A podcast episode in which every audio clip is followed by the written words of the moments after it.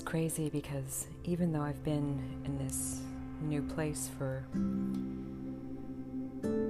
33 days, I still don't feel that I'm quite settled in yet.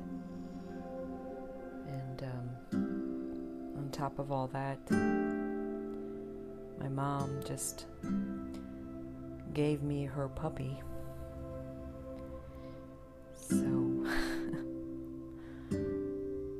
Like adding another wrench in the system.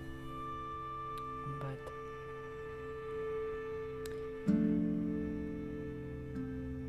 and I I've been reading so much about mm, Eastern psychology and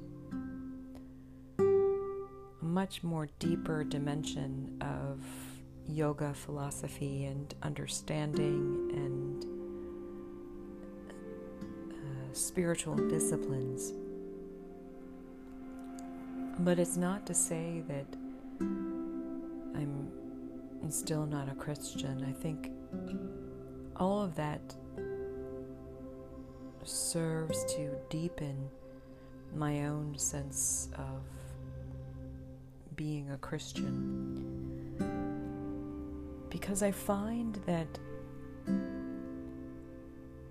Uh, just believing isn't enough. I think believing is just a start to a spiritual journey. And that belief might even not come automatically.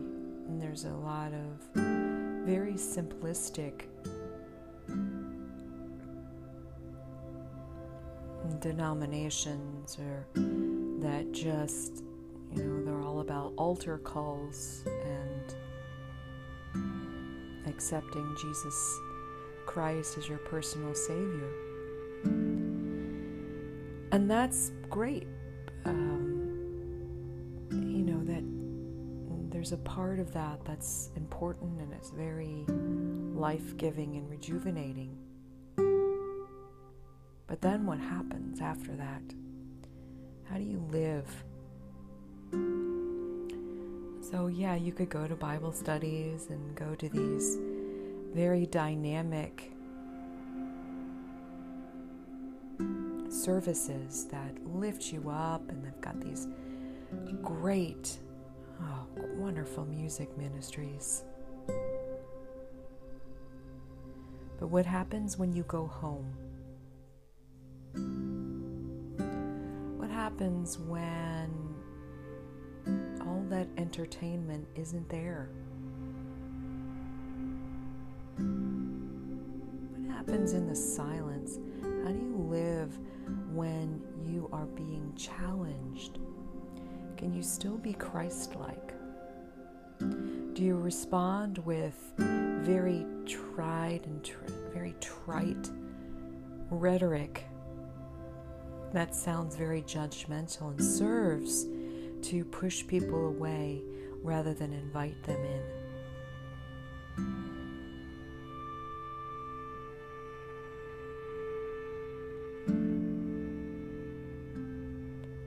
We think about the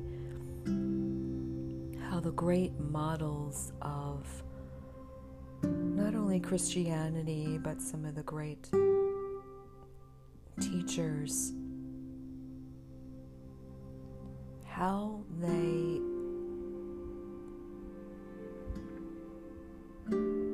spend some time in the desert. Not only a physical desert, some did, but a mental desert to really get at the heart of what's inside.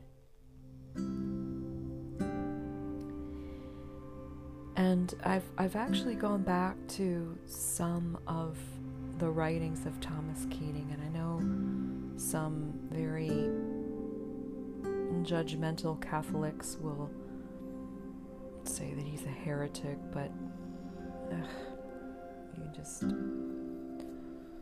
listen for yourselves with an open heart here. And Keating writes, The key to being a Christian is to know Jesus Christ with the whole of our being. How great it is to know His sacred humanity through our senses and to reflect upon it with our reason. To treasure His teaching and example in our imagination and memory. And to imitate Him by a life of moral integrity.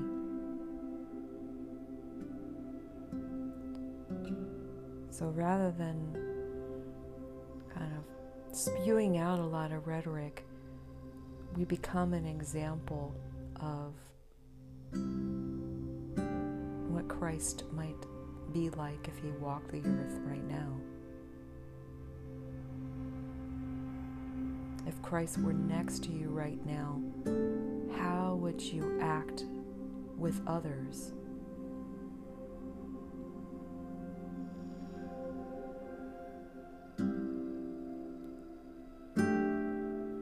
And always keeping that in mind when you're challenged, when you go to work and face people that disagree with you. Can you imagine Christ right next to you? And what would he tell you to say? Not as a means of separating yourself, but a means of inviting other people in.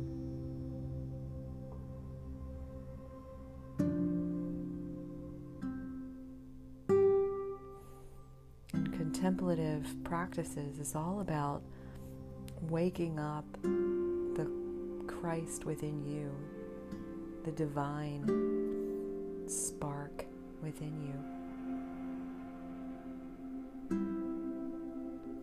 And so Keating continues. He's like, This is, you know, so just knowing Christ with your whole being is just that beginning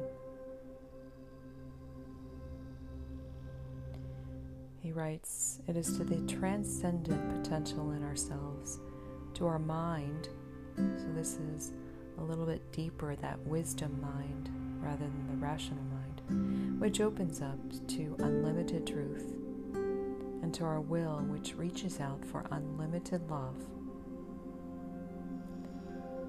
That Christ addresses himself in the gospel with particular urgency So think about that as you go about your day.